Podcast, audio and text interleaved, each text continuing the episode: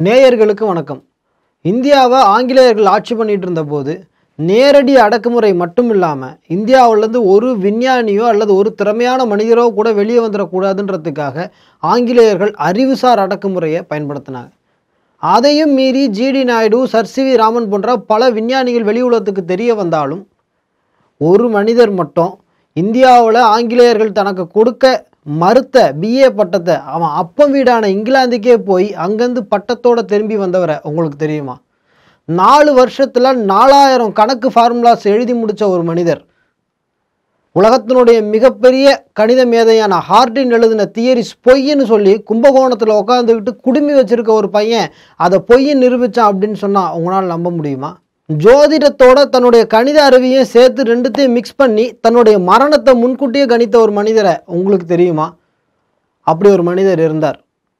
அவரை பற்றி தான் இன்றைக்கி நம்ம பார்க்க போகிறோம் ஆயிரத்தி எட்நூற்றி எண்பத்தி ஏழாம் ஆண்டு ஈரோட்டில் சீனிவாச ஐயங்கார் கோமலத்தம்மாள் அப்படின்ற தம்பதிகளுக்கு நம்மளுடைய ஸ்ரீனிவாச ராமானுஜம் மகனாக பிறக்கிறார்.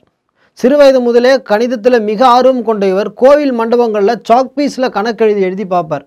அப்படி எழுதி பார்க்கும்போது தனக்கு விடை கிடைக்கல அப்படின்னா உடனே பெட்டில் போய் படுத்து தூங்கி தன்னுடைய கனவுல அதுக்கான விடையை கண்டுபிடிச்சி எழுந்திருச்சு அதனுடைய விடைகளை எழுதி வைக்கிற அளவுக்கு மிகச்சிறந்த கணித மேதையாக இவர் உருவெடுக்க ஆரம்பிக்கிறார். இன்செப்ஷன் படம் பார்க்குற மாதிரி இருக்கா? கிட்டத்தட்ட அப்படிதான். நிகழ்காலத்தில் தன்னால் விடை கண்டுபிடிக்க முடியாத கணக்குகளுக்கு தன்னுடைய கனவுல விடை கண்டுபிடிச்ச மிகப்பெரிய கணித மேதை இவர். கணிதத்தில் இவருடைய ஆர்வம் எந்த அளவுக்கு இருந்தது அப்படின்னா ஒன்பதாம் வகுப்பு படிக்கும் பொழுதே கல்லூரி மாணவர்களுடைய ப்ராப்ளம்ஸ் எல்லாம் இவரே சால்வ் பண்ணுற அளவுக்கு டேலண்டாக இருந்தார். ஒரு நாள் வகுப்பறையில் பாடம் நடத்திட்டு இருந்த இவருடைய ஆசிரியர் பூஜ்ஜியத்துக்கு மதிப்பில்லை அப்படின்னு சொல்லும்போது ஒரு எண்ணினுடைய வலதுகை பக்கம் ஒரு பூஜ்ஜியத்தை சேர்த்திங்கன்னா அதனுடைய மதிப்பு பத்து மடங்காக உயரும். ரெண்டு பூஜ்ஜியத்தை சேர்த்தா அது நூறு மடங்காக உயரும். அப்படி இருக்கும்போது பூஜ்ஜியத்துக்கு எப்படி மதிப்பில்லைன்னு சொல்லுவீங்க? அப்படின்னு இவர் கேட்ட கேள்வி தான் இன்றைக்கி நாம் படிக்கக்கூடிய அல்ஜிப்ரா நுண்கணிதத்தினுடைய அடிப்படையாக அமைஞ்சது. தன்னுடைய குடும்ப வறுமையின் காரணமாக பள்ளிக்கூடம் படிக்கும் பொழுதே தன்னுடைய சக பள்ளி மாணவர்களுக்கு இவர் கணித டியூஷன் எடுக்கிறதன் மூலமாக வருமானம் பார்க்க ஆரம்பித்தார் இவர்கிட்ட டியூஷன் படிக்கிறதுல பல காலேஜ் ஸ்டூடெண்ட்ஸும் அடக்கம். யோசிச்சு பாருங்க இவர் ஸ்கூல் தான் படிக்கிறார். ஆனால் காலேஜ் படிக்கக்கூடிய மாணவர்களுக்கு மேக்ஸ் டியூஷன் எடுத்தார் அப்படின்னா அவர் எந்த அளவுக்கு மேதாவியாக அதில் இருந்திருப்பார்? இவருடைய கணித நாலேஜ் எந்த அளவுக்கு இருந்தது அப்படின்னா ஆயிரத்தி தொள்ளாயிரத்தி பதினாலில் ஆரம்பித்து ஆயிரத்தி தொள்ளாயிரத்தி பதினெட்டாம் ஆண்டுக்குள்ளே கிட்டத்தட்ட நாலாயிரம் மேக்ஸ் ஃபார்முலாஸை இவரே புதுசாக கண்டுபிடிச்சிருக்கார். அதாவது நாலு ஆண்டுகள். மொத்தமாக சேர்த்து பார்த்தீங்கன்னா ஒரு ஆயிரத்தி ஐநூறு நாட்களுக்குள்ள நாலாயிரம் ஃபார்முலாஸ் ஒரு மனிதர் கண்டுபிடிச்சிருக்கார் அப்படின்னா அவர் எந்த அளவுக்கு ஆகச்சிறந்த கணித மேதையாக இருந்திருப்பார்? கும்பகோணம் அரசு கல்லூரி மற்றும் பச்சையப்பன் கல்லூரியில் படிக்கக்கூடிய இவர் மேக்ஸில் மிகப்பெரிய ஜீனியஸாக இருந்தாலும் மற்ற சப்ஜெக்டில் வீக்காக இருக்காருன்ற காரணத்தை காட்டி இவருக்கு பிஏ பட்டம் கொடுக்கறதுக்கு அப்போதைய அரசாங்கம் மறுத்துருது. அதே சமயத்தில் இவருக்கு திருமணமும் நடக்கிறதால வருமானம் தேடியே ஆகணும் அப்படின்றதுக்காக சென்னையில் ஒரு இடத்துல கிளர்க் வேலைக்கு இவர் சேர்றாரு.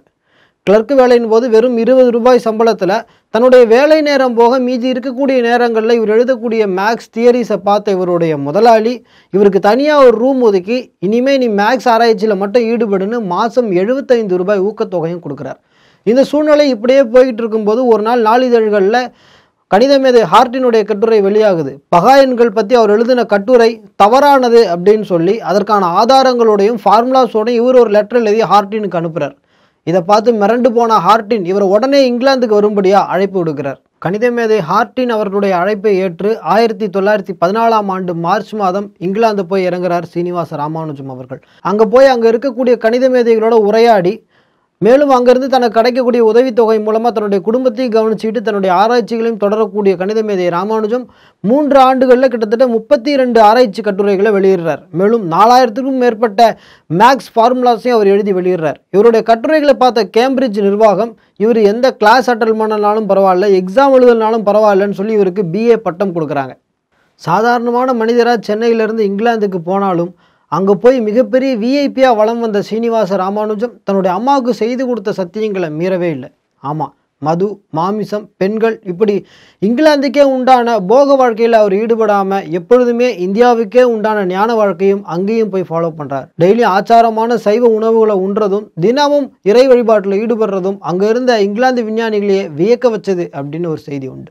இங்கிலாந்து போன பிறகு உலக அளவில் மிகப்பெரிய கணித மேதைகளில் ஒருத்தராக இவர் வளம் வந்தாலும் அங்கே இருந்த பருவநிலை அதுக்கு அனுமதிக்கலை.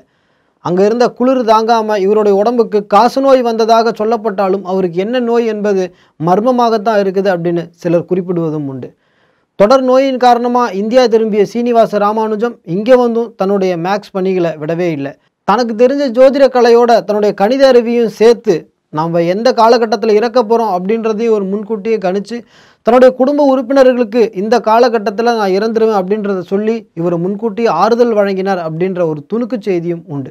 அது ஒரு துணுக்கு செய்தியாகவே இருந்தாலும் அவர் குறிப்பிட்டபடி இருபத்தி ஆறு ஏப்ரல் ஆயிரத்தி தொள்ளாயிரத்தி இருபதாம் தேதி அவர் காலமாகிறார். முப்பத்தி ரெண்டு ஆண்டுகள் நான்கு மாதங்கள் நான்கு நாட்களே உயிர் வாழ்ந்த இவர் கண்டுபிடிச்ச மேக்ஸ் ஃபார்முலாஸை இன்று வரையிலும் நிரூபிக்க முடியாமல் கணித உலகம் வியந்து போய் நிற்கிது அப்படிங்கிறது தான் இவருடைய திறமைக்கு மிகப்பெரிய சான்று. நன்றி வணக்கம்.